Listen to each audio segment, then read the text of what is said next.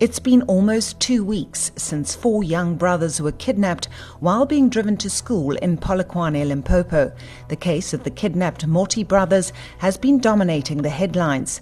But police are keeping tight lipped about any developments in what the police minister has called a difficult case. The boys, aged between 6 and 15, were seized after the car in which they were being driven was forced to stop by two vehicles. Seven armed men forcefully took the children, leaving their driver behind unharmed. I'm Catherine Rice, journalist for News 24's Multimedia Department, and this is The Story. This week we'll find out more about this chilling case and whether kidnappings are on the rise in South Africa. You're listening to The Story. It's a podcast by News 24. We'll speak to journalists and experts about the week's biggest story. This is what we saw, heard, and uncovered this week. We're talking to News 24 journalist Tebogo Monama, who has been covering this case. Tebogo, take us back to the morning of the kidnapping. What exactly happened? So the four boys were traveling on last Wednesday morning on their way to a private school in Polokwane. Um, and their car was then approached by seven armed men who were in two cars. They blocked the, the Moti boys' car, fired several shots, and they took the boys out of the car, but they left the driver behind unharmed. Um, a few hours later, police recovered their belongings, cell phones, and their school bags and things like that, uh, dumped in Flora Park, um, close to the, the, the N1 in Polokwane. What do we know about the boys' family? Who exactly are they and where do they live? Their parents are Nazima and Shakira Moti. Um, they're very well liked uh, business people in Polokwane. They have owned a luxury car dealership, Automotive, for the past 25 years. Um, they also live in a suburb called Nirvana, which is um, a, a, mostly Indian um, suburb. Um, I mean, when you go to the area and you speak to people, their neighbors, they will tell you that uh, the family is very friendly. Um, you would see the kids driving their bicycles in the streets and things like that. Uh, and that uh, the family also attended the local mosque mosque every Friday. The police aren't saying much to Tebogo. Do we know yet if the kidnappers have demanded a ransom? I mean, at the beginning of last week, or, or, or when the case happened, um, the police came out and said uh, they were looking for the boys and they were uh, giving out a bit of information. But that changed on Friday. Um, they started not commenting on the issue. The family also had a lawyer, Philip Smith, who also acted as their spokesperson. He also stopped commenting on the matter. But at the beginning of the week, he had said that they believe that um, the kidnapping was linked to a ransom uh, request. But he said that the family had not received any ransom uh, or any contact from the kidnappers yet. At this stage, it is it is still still unclear whether the family has received any ransom request or not. Well, hopefully, we'll be able to bring you some happy developments where these children are found. Thank you so much for your time, Tebogo. That was Tebogo Monama, News 24 journalist, who will be bringing you all the developments on this case. We're now joined by anti crime activist Yusuf Abramjee. Yusuf, thank you for your time. Tell me, has there been an increase in these kind of kidnappings? Most certainly, Catherine. What we've seen over the past few weeks, especially, is a dramatic increase. Now, we know that the concept of kidnappings is not new to South Africa. These gangs have been on the prowl for some years. It comes largely, in my view, off the back of a spate of uh, kidnappings in Mozambique where Mozambicans of Indian origin, wealthy business people were targeted. In fact, uh, in Mozambique, we even see uh, we've even seen over the past few years a number of women and even children, so-called softer targets, being taken, and that is still continuing. We saw this trend increasing in South Africa over the past few years, and over the past few weeks specifically, we've seen a number of uh, of incidents of kidnappings, um, especially uh, South Africans of Indian origin and the Moti case uh, recently again shows that children now have become soft targets. Uh, we also had a case in um, Durban earlier this week where a, a businessman, Salim Theop, was taken, uh, was kidnapped. Uh, we had a case in Johannesburg last week where a builder uh, was taken um, uh, also at gunpoint by three men. He's still missing at the time of this recording, and I know that there was some ransom demand. We even had a Chinese national last week being taken uh, and robbed of 60,000 Rand. That particular person is still missing.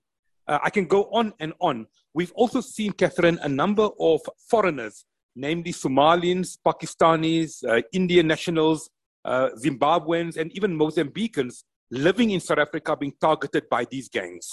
Well, exactly these gangs. Is that who you believe is behind it? I mean, have any of the perpetrators been arrested in recent years? Well, I say gangs, uh, but I'm most certainly talking of organized crime gangs.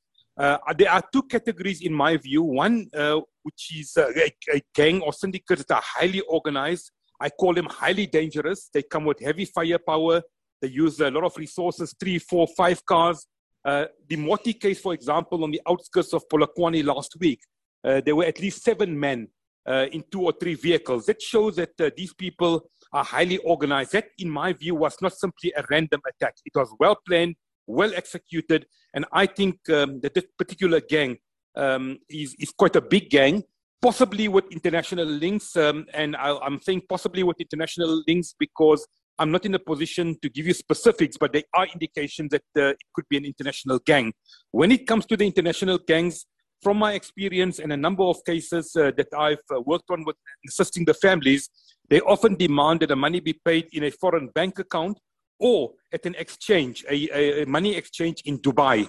Uh, these gangs will demand anything from 10 million to 20 million to 30 million. We know that um, a, uh, a, wealthy uh, Cape Town businessman was taken almost, uh, what, a year and a half ago. He's still missing.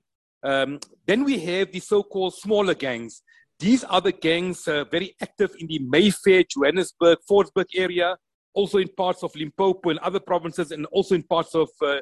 They go for a quick buck.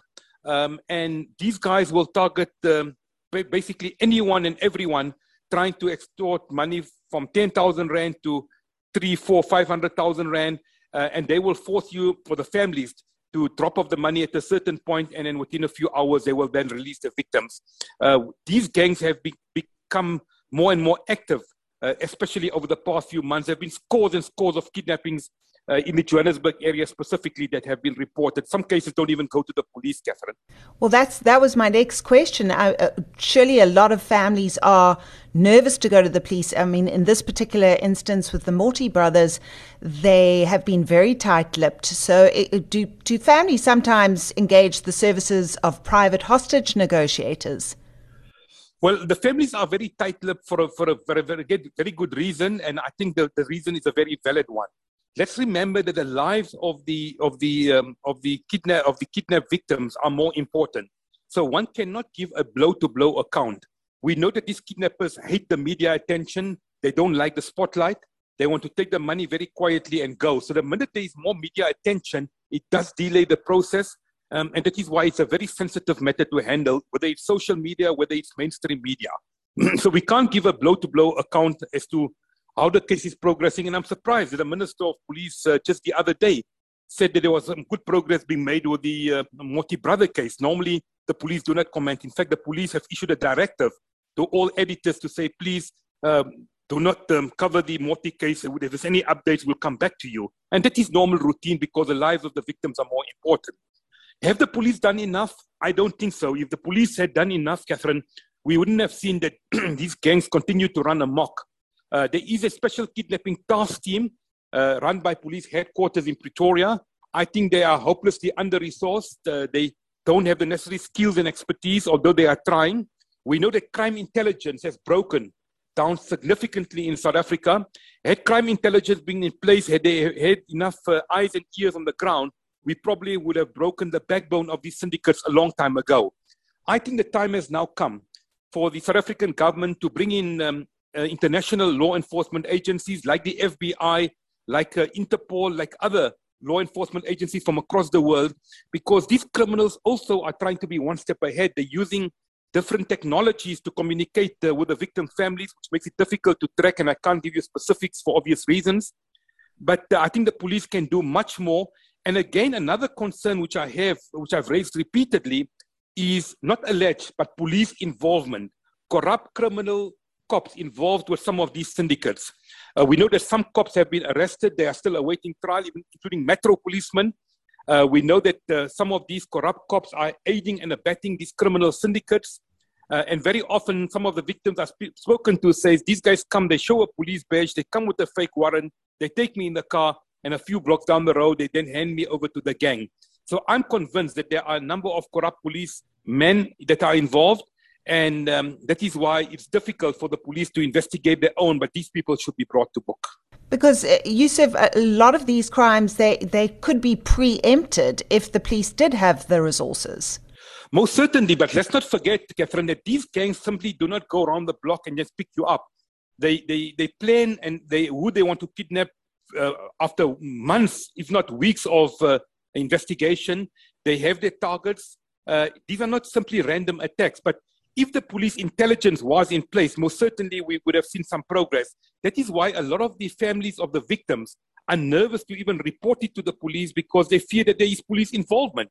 Uh, in one particular case, uh, for example, um, within minutes, uh, the kidnappers knew that uh, the victims were meeting at a certain police station and they told the, the families, uh, we know that you are at a certain police station. So if there is an inside involvement, uh, I'll be very, very surprised. There was even one particular case where an alleged kingpin who was on trial was uh, and is out on bail was taken to court escorted by his police friends. What does it tell you?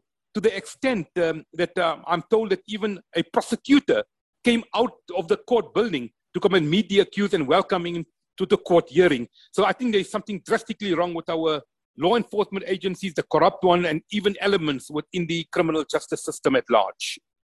Do you think that some of these cases just don't even make it into the media because of that? Most certainly. Uh, in fact, uh, uh, the, the amount of cases that are reported, I think, is only a small fraction. In fact, most of the cases don't even make the media or social media. The families go quiet, they negotiate with the kidnappers very quietly, they pay an X amount of ransom, and they want their loved ones to be freed. I know of a number of cases where the families didn't even go to the media, didn't even report it to the police because they are simply scared, Catherine. Well, it certainly is a terrifying trend. Thank you so much for your time. That was anti crime activist Yusuf Abramjee. That's all we have for this week. I'm Catherine Rice, and this week's episode was produced with the help of Alyosha Kolstock.